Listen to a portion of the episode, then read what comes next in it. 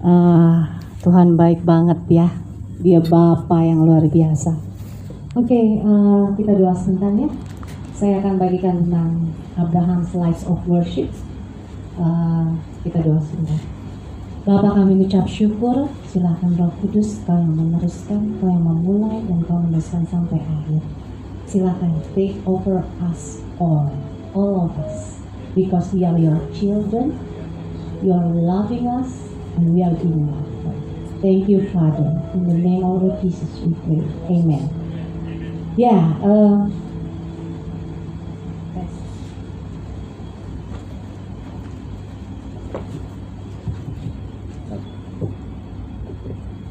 Ya, uh, jadi udah beberapa minggu ini uh, sebelumnya ada salam dari Yosia, dari Pastor Andi, mereka lagi di Bangkok, uh, lagi belajar 13 hari.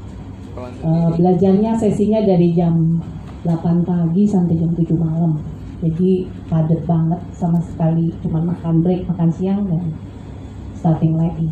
Anyway, hari ini uh, saya dikasih kesempatan untuk bagian ini kita buka dulu ya di kejadian 12. Jadi dari kemarin ini uh, Yosia, Stephen udah bagiin beberapa seri tentang hidupnya Abraham. Kita bisa belajar banyak tentang hidupnya Abraham ini. Uh, kita baca ulang sedikit ya. Uh, Kejadian 12 ayat 1 sampai 2, ayat 4, kemudian ayat 7 sampai 8. Kita baca gantian ya. Saya baca yang ganjil, teman-teman uh, semua baca yang Nah, yang seterusnya maksud saya. Berfirmanlah Tuhan kepada Abram, pergilah dari negerimu dan dari sanak saudaramu dan dari rumah bapamu ini ke negeri yang akan kutunjukkan kepadamu. Aku akan membuat engkau menjadi bangsa yang besar dan memberkati engkau serta membuat namamu masyhur dan engkau akan menjadi berkat. Lalu pergilah Abram seperti yang difirmankan Tuhan kepadanya dan Lot pun ikut bersama-sama dengan dia. Abram berumur 75 tahun ketika ia berangkat dari Haran. Kemudian Tuhan menampakkan diri kepada Abraham dan berfirman, Aku akan memberikan negeri ini kepada keturunanmu, maka didirikannya di situ mesbah bagi Tuhan yang telah menampakkan diri kepadanya. Kemudian ia pindah dari situ ke pegunungan di sebelah timur Betel ia memasang kemahnya dengan Betel di sebelah barat dan Ai di sebelah timur. Lalu ia mendirikan di situ mesbah bagi Tuhan dan memanggil nama Tuhan. Ini uh, Yosudah uh, bagiin kemarin ini. Ketika Abraham dipanggil sama Tuhan, Abraham tidak berbantah-bantahan. Kadang ketika Tuhan panggil kita sibuk nanya ya. Tadi Mike sempat cerita ya. Termasuk saya sendiri gitu. Saya sering nanya Tuhan bener nggak ya? Ini yang kau mau. Jalannya ke kiri apa ke kanan? Terus nanti kalau udah di sana saya harus bagaimana? Tapi ada satu sikap ketika Allah memanggil Abraham Abraham responnya dia tidak berbantah-bantahan. Yang pertama dan yang kedua Abraham langsung melangkah.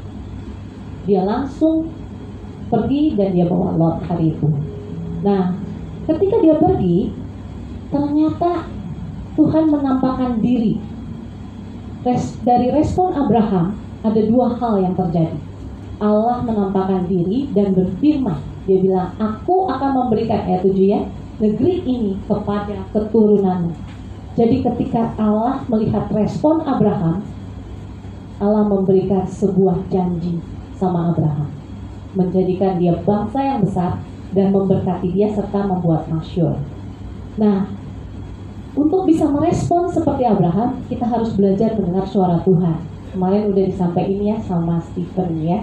Jadi kalau yang masih bingung-bingung silahkan tanya Stephen. Uh, bisa konseling langsung juga ya. Nah, tapi hari ini saya mau bahas uh, ternyata waktu kedua respon Abraham itu, waktu dia melangkah, dia tidak berbantah-bantah, dan kemudian Tuhan memberikan sebuah janji. Ternyata janjinya itu sebetulnya berlaku bahkan sampai seluruh keturunannya termasuk kita hari ini. Karena janji yang Tuhan kasih kepada Abraham bahwa kamu akan uh, memberikan satu negeri. Yang kita tahu bahwa tanah itu tanah perjanjian ya keturunan Abraham di bawah bangsa Israel itu 600 tahun kemudian mereka dikasih tanah perjanjian. Itu terjadi karena Abraham merespon untuk langsung melangkah estet orang. Tanpa mikir, tanpa bertanya, tanpa mempertanyakan Tuhan. Nah, kedua respon itu menghasilkan tanah kanaan yang sebetulnya sampai hari ini setiap kita loh di tempat ini sebetulnya kalau kalian tanya sama Tuhan kalian setiap kita di tempat itu tuh di tempat ini tuh punya tanah perjanjian. Allah tuh mau kasih tanah perjanjian buat kita.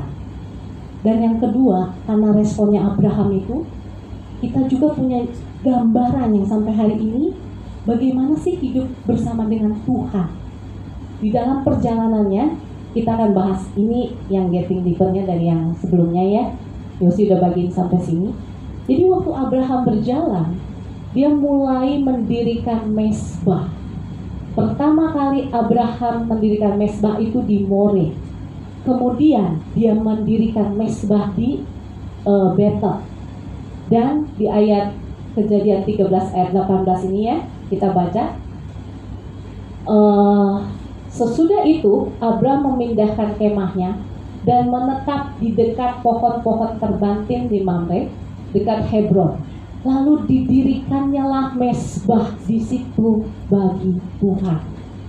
Ternyata Abraham ketika jalan dia ber, dia merespon, dia melangkah, dia melangkah, dia melangkah dan Tuhan mulai berfirman, aku akan kasih kamu tanah perjanjian.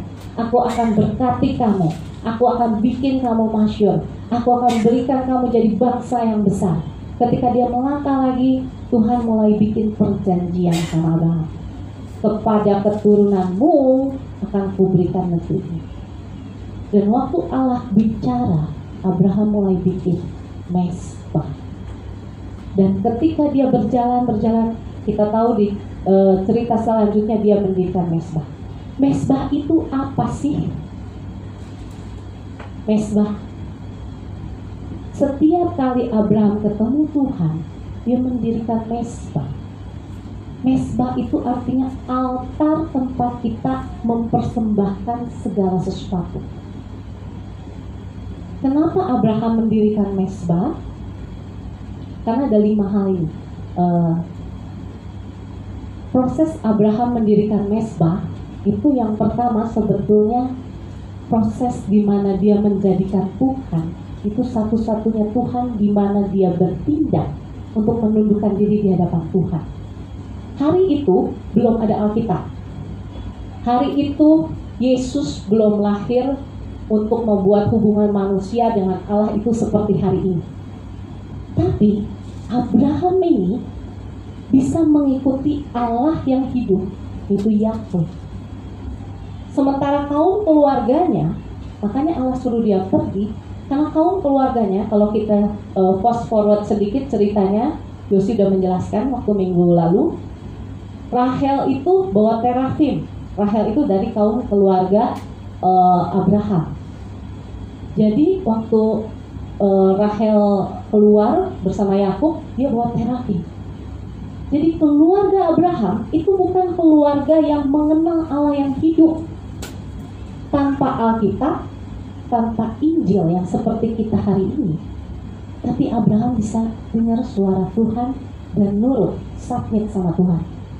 Pertama, di proses mesbah itu sebetulnya mendirikan mesbah itu sebetulnya Abraham lagi mau bilang Tuhan, engkaulah Tuhanku, aku akan mengikutimu dan aku akan menundukkan diri di hadapanmu. Itu yang pertama. Yang kedua, dia buat mesbah apa?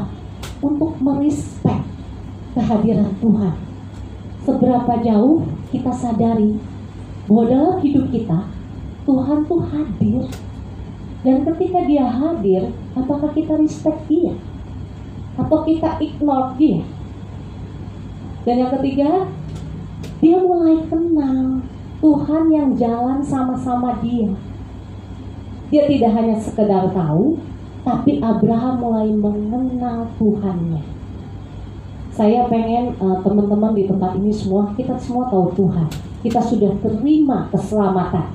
Tapi saya lebih pengen lagi kita betul-betul kenal dekat sama Tuhan. Betul-betul tahu isi hatinya Tuhan. Betul-betul jalan sama dia. Ada lima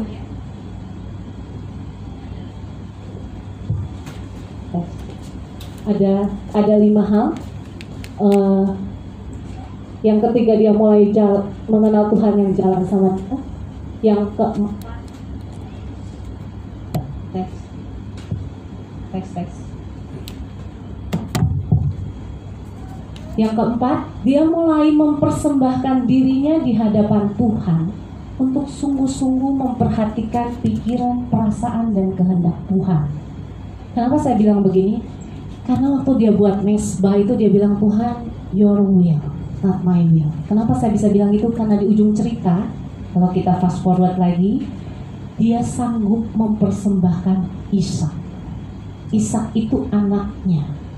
Buat di sini yang udah jadi parents, pasti kita bahkan kita sebagai orang tua itu sanggup memberikan nyawa kita. Kalau Abraham sanggup mempersembahkan Isa itu lebih daripada kita sanggup. Kita tuh sanggup loh mempersembahkan nyawa kita buat anak kita. Untuk yang parents. Gitu loh. Ini Abraham yang dipersembahkan, Ishak yang diminta sama Tuhan. Dia bisa kasih. Jadi dia betul-betul memperhatikan pikiran dan perasaannya Tuhan dan yang terakhir, Abraham itu bertemu dan senantiasa berjalan dengan Tuhan yang hidup. Makanya dia pindah ke sini, dia jalan sama Tuhan, dia bikin mesbah. Dia pindah ke situ, dia jalan sama Tuhan, dia bikin mesbah. Mesbah itu altar tempat kita mempersembahkan segala sesuatu. Nah, itu Abraham dalam prosesnya dia mendirikan mesbah. Bagaimana dengan kita? Kalau kita datang di mesbah Tuhan, mungkin hari-hari ini kita tidak bikin mesbah beneran dalam bentuk uh, apa namanya meja persembahan ya. Tapi ketika kita datang sama Tuhan hari-hari ini, apa yang kita bawa ke mesbahnya Tuhan? Apakah keluhan kita? Apakah gerutuan kita? Apakah curhatan kita? Apakah kekesalan kita? Yang kita bawa. Puji Tuhan ya, Tuhan mendengar loh. Bahkan ketika kita ngeluh, menggerutu, kesel, curhat, dia puji Tuhannya Allah yang oke okay banget. Allah yang sabar, Allah yang mau dengerin, Allah yang mengerti isi hati kita. Tapi apa itu yang mau kita bawa di mesbahnya kita sama Tuhan? Atau kita mulai persembahkan apa? Uang kita, harta kita, nyanyian kita, pengagungan kita, atau apa sih sebetulnya yang menjadi kehendak Tuhan untuk kita bawa? Ada yang mau jawab gak? Kira-kira tahu gak apa sih yang Tuhan sebetulnya mau kita bawa? di altar itu. Hobi kita, masa depan kita, cita-cita kita, kesukaan kita, gadget kita, itu apa? Nah, saya mau kita buka dulu di Roma 12 ayat 1 sorry bukan yang ayat 2 ayat 1 dulu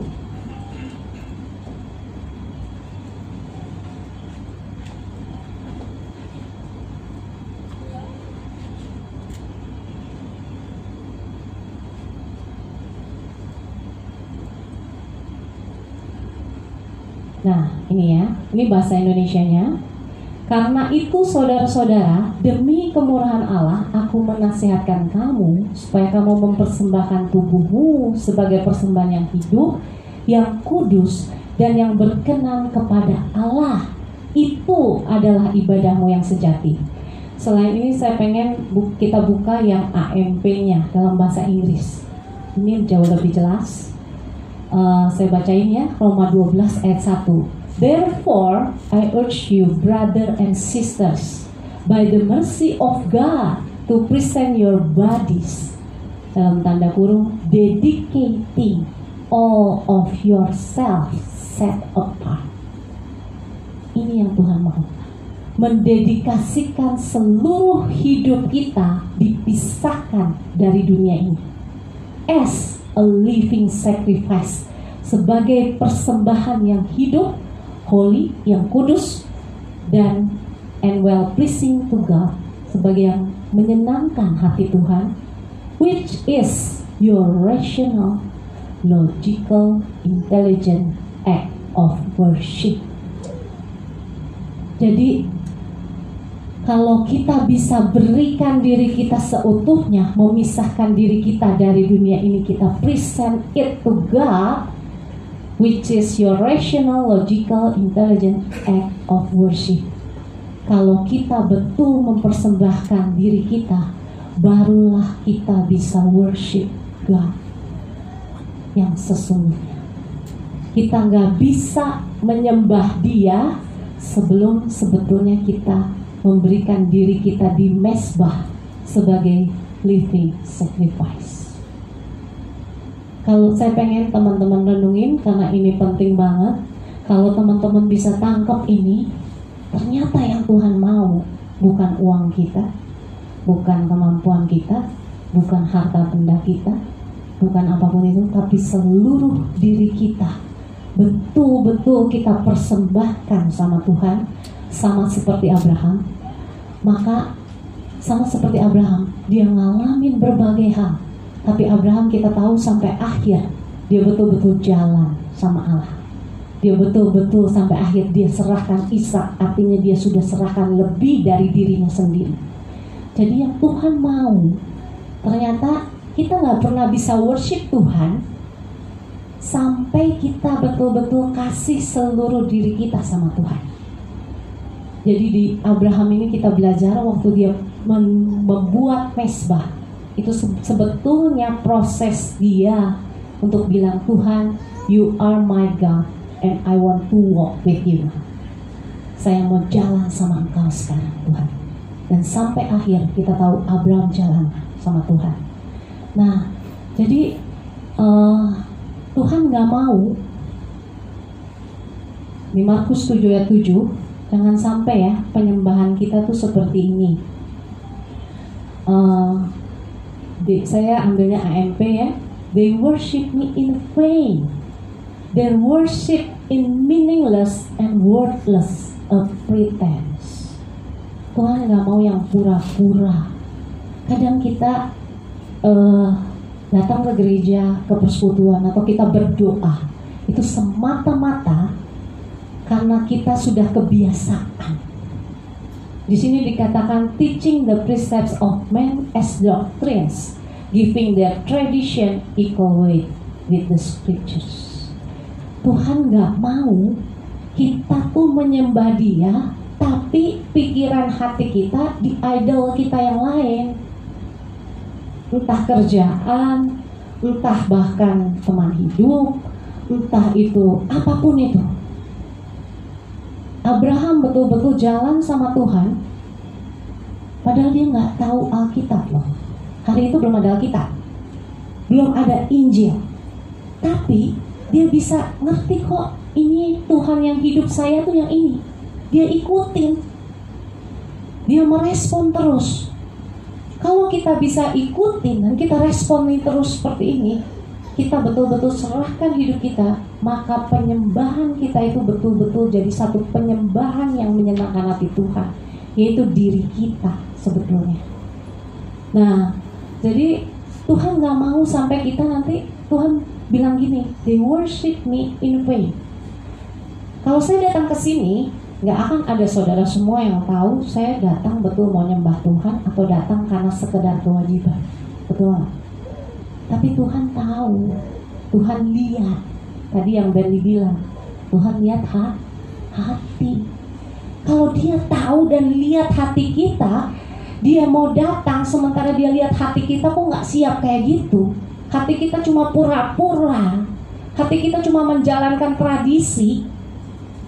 Gimana hatinya Tuhan?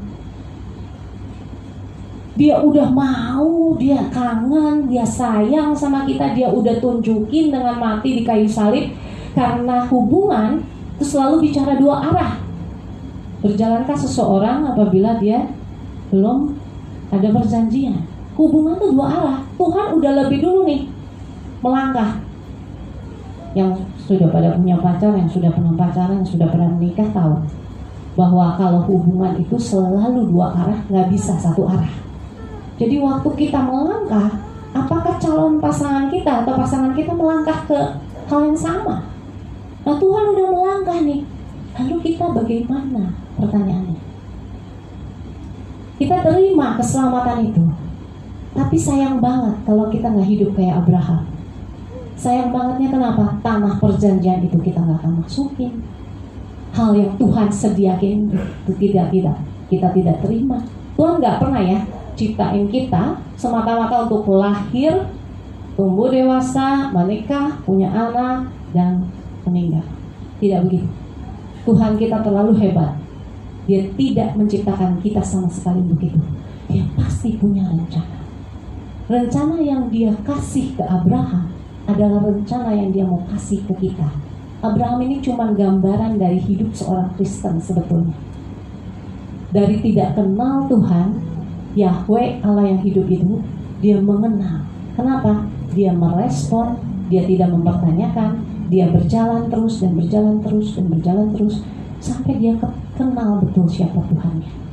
Nah, ayo yuk kita semua di sini ya, jangan sampai datang ke ibadah, datang berdoa hanya karena doa pagi lah. Kalau nggak doa pagi nanti takut ada apa-apa gitu ya. Jangan sampai kayak gitu. Tapi kita datang sungguhan mau persembahin diri kita yang terbaik di hadapan Tuhan. Selalu punya sikap hati, kalau datang sama Tuhan, Tuhan saya mau kasih yang terbaik, yang saya punya, yaitu diri saya. Karena yang Tuhan mau bukan apa yang kita punya, tapi diri kita. Nah,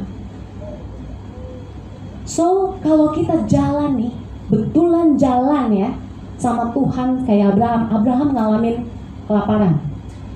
Krisis moneter lah ya kalau hari-hari ini. Abraham ngalamin peperangan. Abraham ngalamin uh, bahaya-bahaya di mana istrinya bisa diambil. Abraham harus pergi ke tempat di mana dia nggak tahu sama sekali di situ ada apa. Gitu loh. Tapi Abraham tidak pernah sampai akhir dibiarkan Tuhan. Kalau kita betul me membuat diri kita jadi living sacrifice itu, maka worship kita nggak akan pernah sama. Kenapa? Waktu worship kita akan ketemu Tuhan. Waktu Abraham mempersembahkan mesbah itu, dia membuat mesbah, dia ketemu dengan Tuhan, dia bikin mesbah. Jadi saya mau encourage buat teman-teman semua di sini. Ayo yuk beneran ya datang sama Tuhan itu gak pakai apa ya kebenaran atau diri kita. Jadi gimana sih caranya supaya uh, kita cari uh, yang berkenan kepada Tuhan ya. Ini ayatnya di Roma 12 ayat 12 supaya kita tahu nih kehendak Tuhan tuh kehendak Allah yaitu diri kita di persembahan itu caranya jangan Roma 12 ayat 12 ayat 2 janganlah kamu menjadi serupa dengan dunia ini tapi berubahlah oleh pembaruan budimu sehingga kamu dapat membedakan mana kehendak Allah apa yang baik yang berkenan kepada Allah dan yang sempurna jadi kita berubah pembaharuan budi di sini bicara apa sih jangan pakai kekuatan pikiran kita sendiri. Kita cenderung mempertanyakan Tuhan dengan pikiran kita. Itu tidak akan mungkin kita bisa jawab karena pikiran kita terbatas. Allah kita tuh tidak terbatas. Jadi ambillah ketidakterbatasannya Tuhan itu dengan iman dari respon kita dan mendengar suara Tuhan. Bedain mana kehendak Allah apa yang baik dan sempurna. Nah, uh, kalau kita lakukan, maka ini yang jadi bagian kita ya. Yesaya 41 ayat 10. Saya ambil bahasa Inggrisnya dari AMP. Do not fear anything, for I am with you. Kalau kita jalan betul sama Tuhan, jalan barengan, maka Tuhan bilang gini, do not fear anything, for I am with you. Saya sama kamu kok. Abraham banyak bikin salah loh. Tapi ketika bikin salah, Allah ubah kesalahan dia jadi keberuntungan.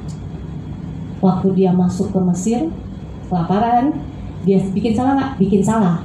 Dia nggak tanya-tanya dulu kalau Isa ketika kelaparan, dia tanya Tuhan, dia nabur, Tuhan suruh nabur, dan dia menuai 100 kali lipat pada tahun itu juga.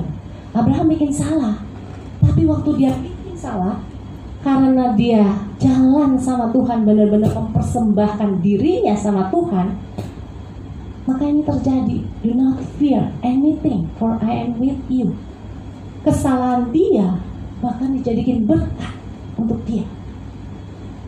Yang kedua do not be afraid. Jangan takut. For I am your God. Karena sayalah Allahmu. Betul nggak Allah kita satu-satunya itu Tuhan yang hidup kita itu Yahweh kita itu? Atau kita masih punya idol yang lain? Apa yang kita pegangin? Cita-cita kita? Keinginan kita gadget kita mungkin hari-hari ini apa yang kita pegang yuk kita mulai betul-betul buang ya dan kita jadiin Tuhan kita itu Tuhan yang betul-betul satu-satunya I will strengthen you. Saya akan kuatkan kamu. Be assured I will help you. Yakinlah saya akan menolong kamu. I will certainly take hold of you.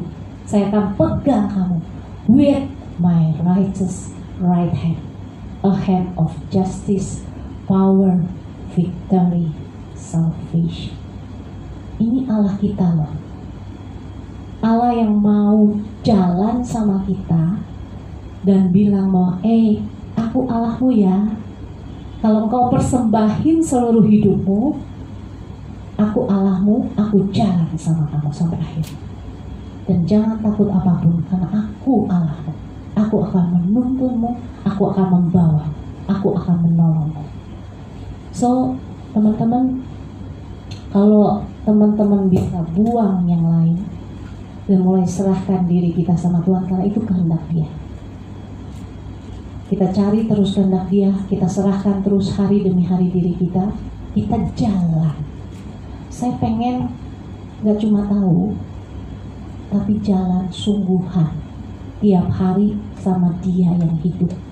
Betul-betul jalan. Betul-betul kayak sahabat terbaik. Betul-betul kayak kekasih terbaik.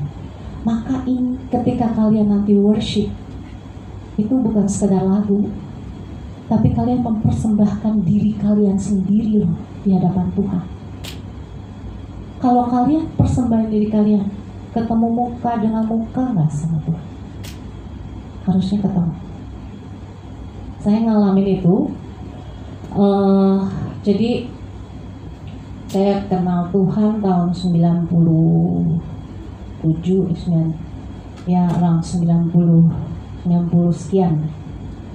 Lalu sorry 90-an kemudian saya ketemu Yosi hari itu sekitar tahun 95-96 jadi saya udah kira-kira 3-4 tahun sebelumnya kenal Tuhan, melayani, baca firman dan seterusnya ya.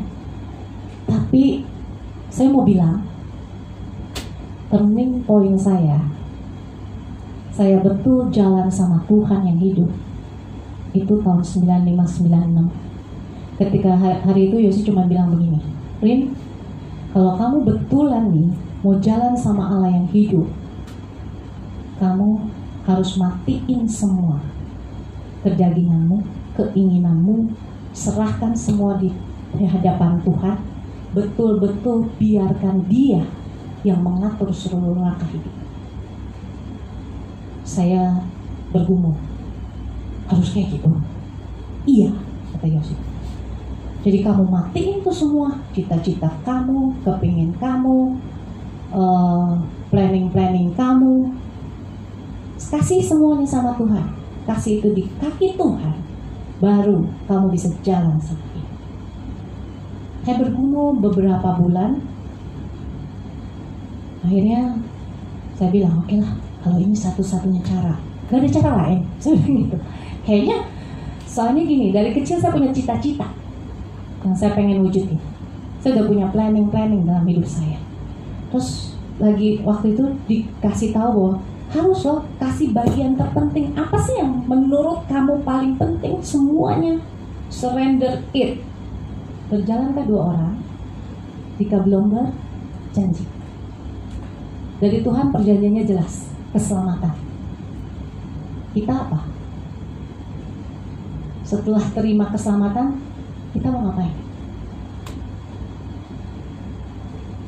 Di situ saya bergumul sampai akhirnya satu malam waktu saya berdoa, tiba-tiba Tuhan mau tanya, mau nggak kamu serahin semuanya sama Cita-cita kamu, masa depan kamu, keinginan kamu, Bagaimana kalau kamu martir buat aku?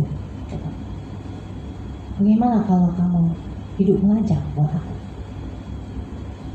Gak pernah punya planning hidup melajang gitu. Tapi malam itu hanya saya nangis, saya bilang sama Tuhan, Tuhan saya mau kubur, saya kasih nih sama engkau cita-cita saya, masa depan saya, planning hidup saya, keinginan-keinginan saya. Dan mulai hari ini, jadilah kehendakmu dan bukan kehendakku. Saya baru nyadar lagi ketika saya harus bawain khotbah ini. Bahwa itu step awal ketika saya betul jalan bareng sama Tuhan. Saya pengen kita semua bisa nangkep ini karena ini akan merubah semua hidupmu tapi memang Tuhan nanya, mau nggak kamu serahin semuanya? Hal yang tersulit, apa yang kau pegangin hari ini? Mau nggak itu diberikan sama Tuhan? You will take over the life. Setelah dikasih teman hidup, saya tengking karena Yesus kayak kudus tidak berkenan sama Tuhan gitu. Lama setelah tengking-tengking, Roh Kudus mulai bilang, eh yang kamu tengking itu aku loh, masa sih? Gitu. Dan akhirnya singkat cerita itu panjang lagi tapi singkat cerita uh, saya dapat banyak sekali peneguhan dan dia teman hidup terbaik. Sampai hari ini kami jalan sama-sama mencintai Tuhan sampai hari ini so dari situ kemudian dari pekerjaan dari semuanya God take over all take our life jadi Yosi itu hari ini kerja arsitektural, interior juga, tapi dia bukan dari latar belakang arsitek sama sekali. Tuhan yang berperkara ketika kita kasih seluruh hidup kita. Hari itu sih, waktu kasih, saya kebayangnya saya bakal diutus kayaknya ke desa-desa ya, alias dulu kan di KKD itu Bang Cihana ya. Jadi pendeta kita kan luar biasa ya. Diutus ke desa-desa tuh kampung benar-benar gitu. Jadi saya udah kebayang gitu bahwa hidup saya aduh saya bakal ke kampung saya bakal melayani Tuhan. Harus siap tapi ketika saya kasih semuanya sama Tuhan wow saya mau bilang saya nggak pernah nyesal that's the best life ever when we give all to our God like Abraham he trusting God until the end jadi saya mau tantang teman-teman semua di sini, mau nggak kasih betul-betul seluruh bagian hidupmu? Biarkan dia yang menguasai dan kehendak dia yang jadi. Karena nggak akan berjalan dua orang jika belum membuat perjanjian. Amos, dayanya kan? Amos 3 ayat 3 ya. Saya kasih deh ayatnya. Amos 3 ayat 3. Berjalankah dua orang bersama-sama jika mereka belum berjanji?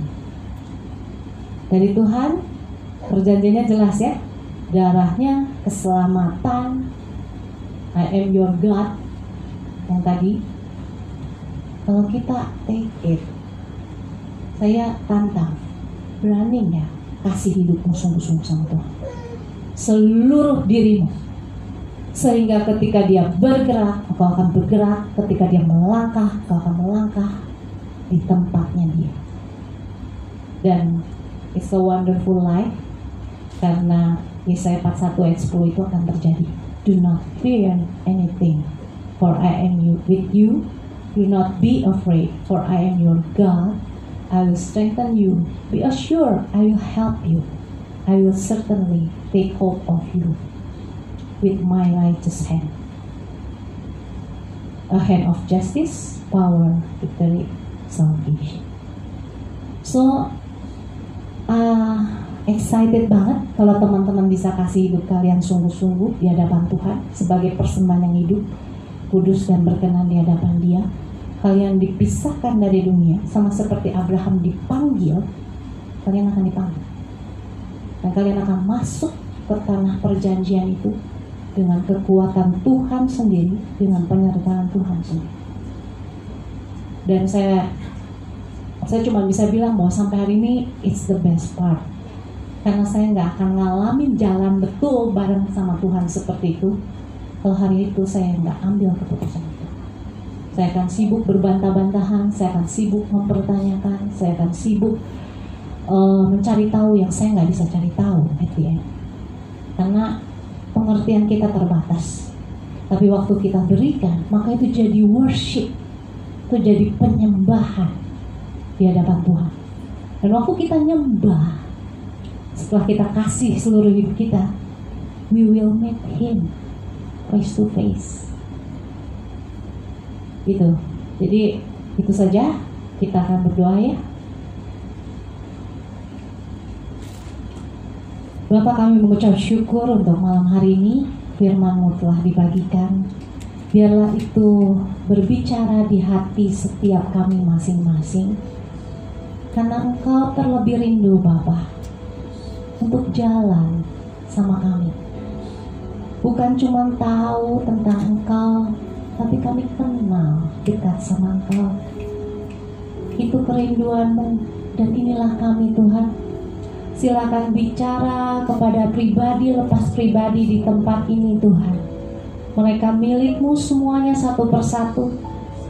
Dan kau mau jalan bersama mereka satu persatu. Beri mereka kekuatan Tuhan. Beri mereka keberanian untuk menyerahkan hidup mereka sepenuhnya di tangan Engkau, Allah yang hidup. Allah yang telah memberikan anaknya buat kami sehingga kami punya hubungan sama engkau sampai hari ini. Tapi nggak cuma sampai di situ. Dia mau jalan di sebelahmu. Dia mau jalan bersama-sama dengan kau. Setiap waktu, setiap saat, setiap momenmu di muka bumi ini. Dan ketahuilah, Tuhan berjalan di sebelahmu adalah tempat terbaik yang pernah ada di muka bumi. Itu dialami oleh Abraham sebagai gambaran kepada kita semua. Maukah kita mempersembahkan diri kita di mesbahnya dia? Sehingga kita ketika kita memuji dia, kita bukan cuma menyanyi, tapi kita bertemu muka dan mengenali. Ketika kita memuji dia, dia bisa peluk kita erat-erat. Karena dia Bapa yang Kita menyembah dia, maka Yesus jatuh cinta kepada kita. Karena dia sudah jatuh cinta sebelum kita tahu. Roh Kudus, kau yang lembut, Engkau yang bicara pada setiap kami. Bagian hidup mana yang kami mungkin belum serahkan. Ketakutan-ketakutan apa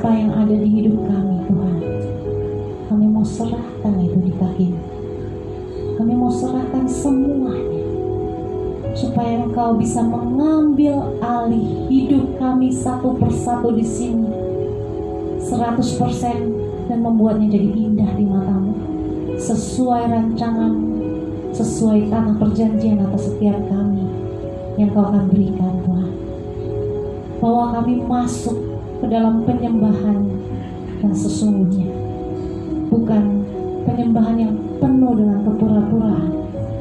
Tapi penyembahan yang betul-betul menyukakan hatimu. Karena kami memberikan seluruh bagian diri kami malam hari ini di tangan. Bagi yang mau, just say amen. He will guide you. He will be there. He will walk with you. He will strengthen you because He is your God.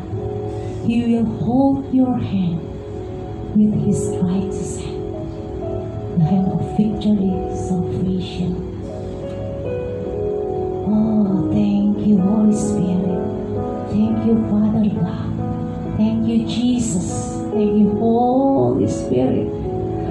Fill our life with your love. Fill our life with your understanding instead our. Let us have the faith to walk with you in this moment. And our future will not be the same because we, we are walking with the living Father. Kami berjalan dengan Allah yang hidup, Allah yang mencintai kami, Allah yang mengasihi kami apa adanya. Bahkan Allah yang jatuh cinta sama kami, apa pun keadaan kami. Terima kasih Tuhan.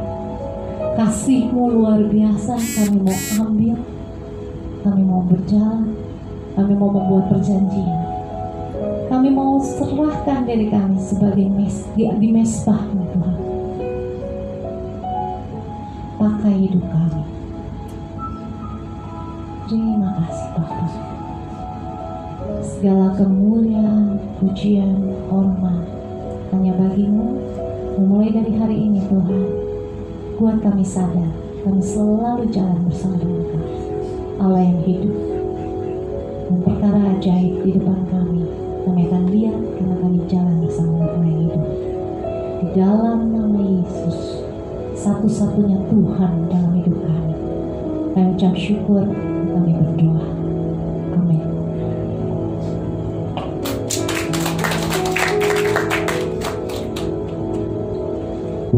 luar biasa sekali ya. Dari awal saya merasakan hadirat Tuhan itu begitu nyata di tempat ini ya.